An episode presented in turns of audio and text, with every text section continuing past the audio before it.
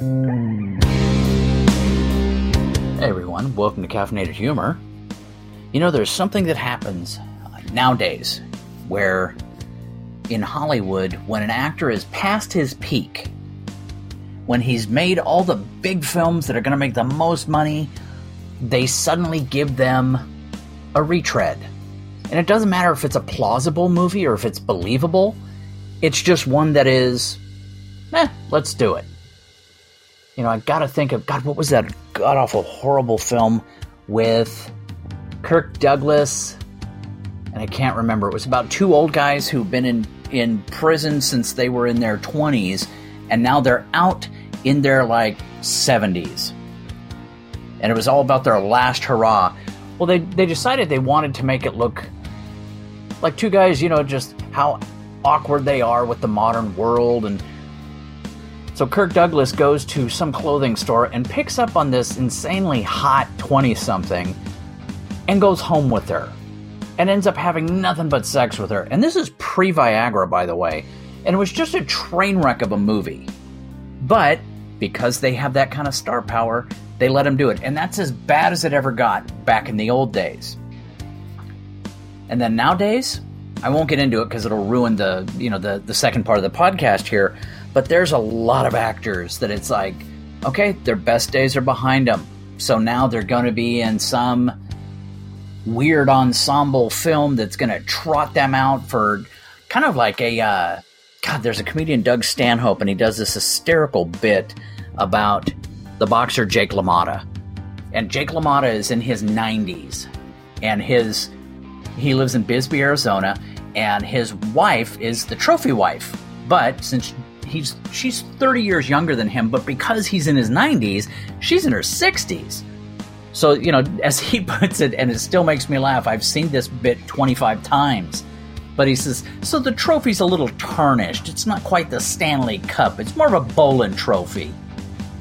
And he says she's very sweet, but she has a show that she wrote for her and Jake.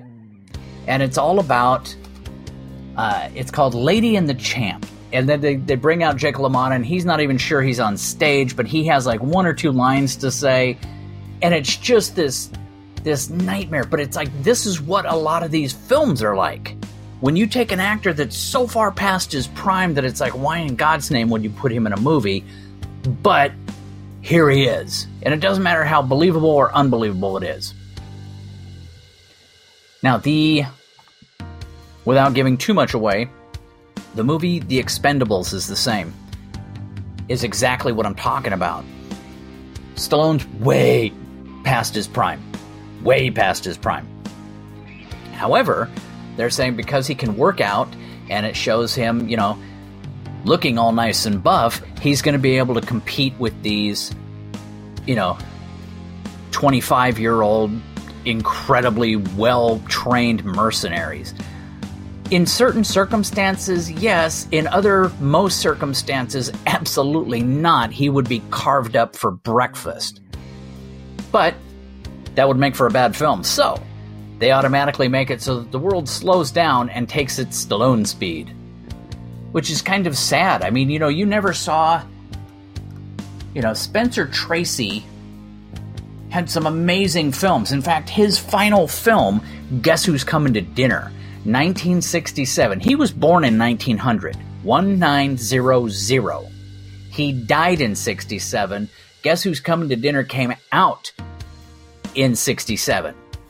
And he was nominated and won a few awards posthumously. And for those that don't read much, posthumously means after you're dead. So how can a dead man win an award? They still give it to you anyway. But it was possibly one of his best films, one of his most amazing films. The film that I loved him in, but not many people got to see him in, was It's a Mad, Mad, Mad, Mad World. He played this conniving street detective that basically steals the money that everybody else has been driving wildly across country trying to get. And while it was a bit part, it was still good. I enjoyed it. Mainly because every funny comedian I liked in old Hollywood was in that film. And that's cool. Because that's the one time that it's acceptable. You don't want to bring out action stars and keep putting them through their paces, but old comedians? Take a tip from George Burns. The man was still pulling down a paycheck as a comedian at 100. That's a hell of a career. But I think if you take all of that, the old action stars, the horrible films that they're shoehorning these guys into, no doubt the CGI and everything that's going to make these guys not look pathetic in front of the camera and hours in the makeup chair. And, you know, you roll all that into one big angst-filled movie binge. You have today's episode, Stallone and the Zombie Holocaust, on today's Caffeinated Humor. Okay, so I got a little shit to get off my chest. I don't think you'll hold it against me if you allow me to do so, because a huge part of this podcast is me just getting shit off my chest. That being said, here's today. Now, I'm not sure what studio head Sylvester Stallone is either sleeping with or which one he has photos of them like raping a goat, but there has to be some sort of an explanation. How in God's name does he get movies greenlighted? I mean, there's no explanation for some of the films he's made since Rocky. Don't get me wrong. Rocky 1 and 2, awesome films. Rocky 3, an argument could be made that Rocky 3 was good. Rocky 4 and 5, stop it. Stop it right now. And then also you have to look at the retread he did with Tommy Morrison. You know what? Here's the sad part. I don't like Stallone, but I like that film. And then poor Tommy Morrison, he died of AIDS. Now, here's the films that he did make that I despised. There was Tango and Cash, long considered to be a crime against humanity by many countries around the world. And Kurt Russell, what were you thinking? Was that just like you owed somebody a favor, you had to do this? Next up was the movie Stop or My Mother Will Shoot. Really? Do I have to go into details why this film sucked? It's like a trick question. I feel like you're baiting me. Lincoln Hawk, possibly the first and only film about arm wrestling in history. This movie was actually banned in the country of Bali. That's how bad it is. Look it up. Rhinestone, Stallone sings country music. There, I said it out loud. I was worried that if I did, I would either lose my voice or get struck by lightning or possibly both. But deal with that little audio image in your head for the rest of your life. Party at Kitty and Studs. Now that was Stallone's 1970 contribution to porn. It was re-released in 76 as the Italian Stallion to cash in on his Rocky fame. Not very good, even by shitty porn standards. You can still find it in some dark areas of the internet, or there's a couple of old porn houses that have it still listed. I don't know if you ordered it, if they'd be able to get it. It could be like on a menu at a restaurant, one of those ones that's got like 30 pages to their menu. You get that one page that's nobody's opened that page for so long that it's like stuck and you can't open it. So that's what I'm thinking. Now it begs the question, why am I watching Stallone films? Like some sort of drug-addled Alzheimer's patient, here I sit, as if I have no clue what kind of freakish misery I'm about to unleash on myself. Mainly because I've seen them before. The Expendables movies. With the entire Expendables cast. If it's a B-movie action star that made a film in the last 25 years, no matter how good or how bad it was, they are in this film. I mean, it's almost freakish to see how badly these poor guys are aging. Dolph Lundgren is almost unrecognizable as a single brain cell character named Cutter. Here's the weird part. In real life, I believe he has 2 master's degree. One of them's in chemistry. He's a chemical engineer, people. Mickey Rourke is in it, looking like he does, plays some sort of wisdom-spewing tattoo artist, which I could see him doing that.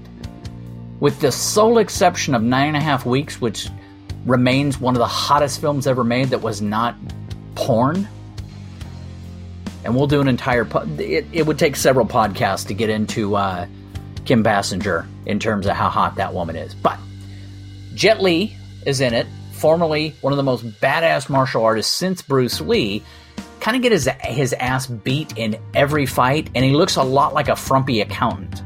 Now, he went through a bit of an illness, and he started, him and the guy that owns Alibaba.com, they started a form of Tai Chi, but it was called Taiji Zen. And it was kind of a physical fitness, mind and body and religion and corporate. It was kind of like Sigma 7. Sigma 7? I forget what that's called. But now, I'm not sure. Arnold Schwarzenegger puts in a cameo as a competing mercenary. I'm not sure who has had more plastic surgery in their careers, him or Joan Rivers, but it's got to be close.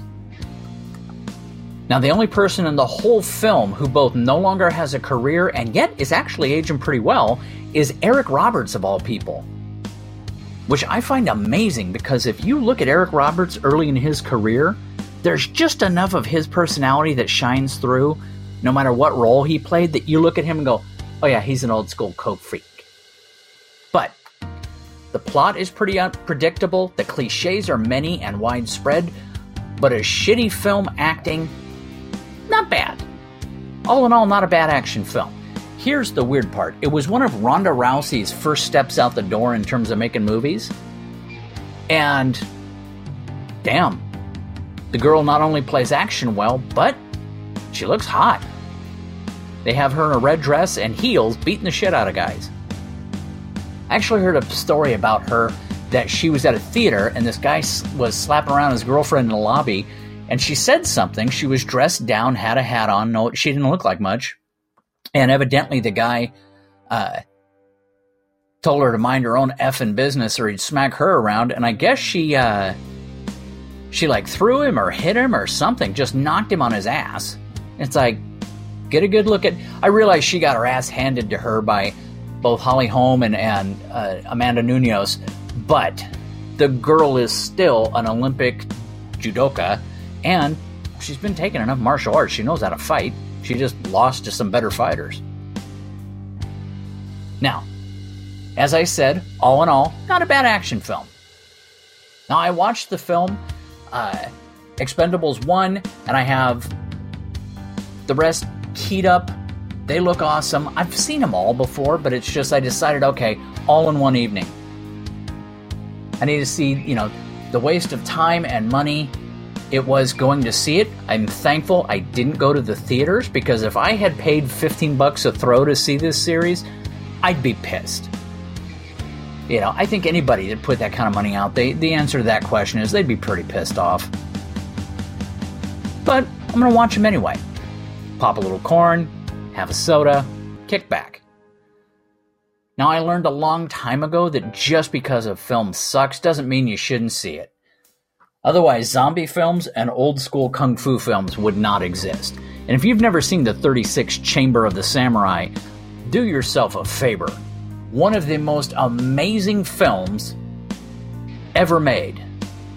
And it's just cheap beyond repair. But it was a great kung fu film.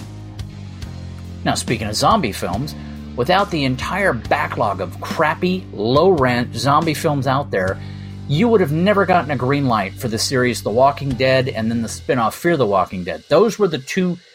Fear the Walking Dead is really the only spinoff you want to see. Now, they were amazing series. I'm just finishing up binge-watching Fear the Walking Dead. Never saw it before. Oh my god. That is both two great series. And here's the cool part, there's no aging, crappy action stars trying to reboot a career in them. So, since it's going to be several hours and I need to stay awake, time for some coffee.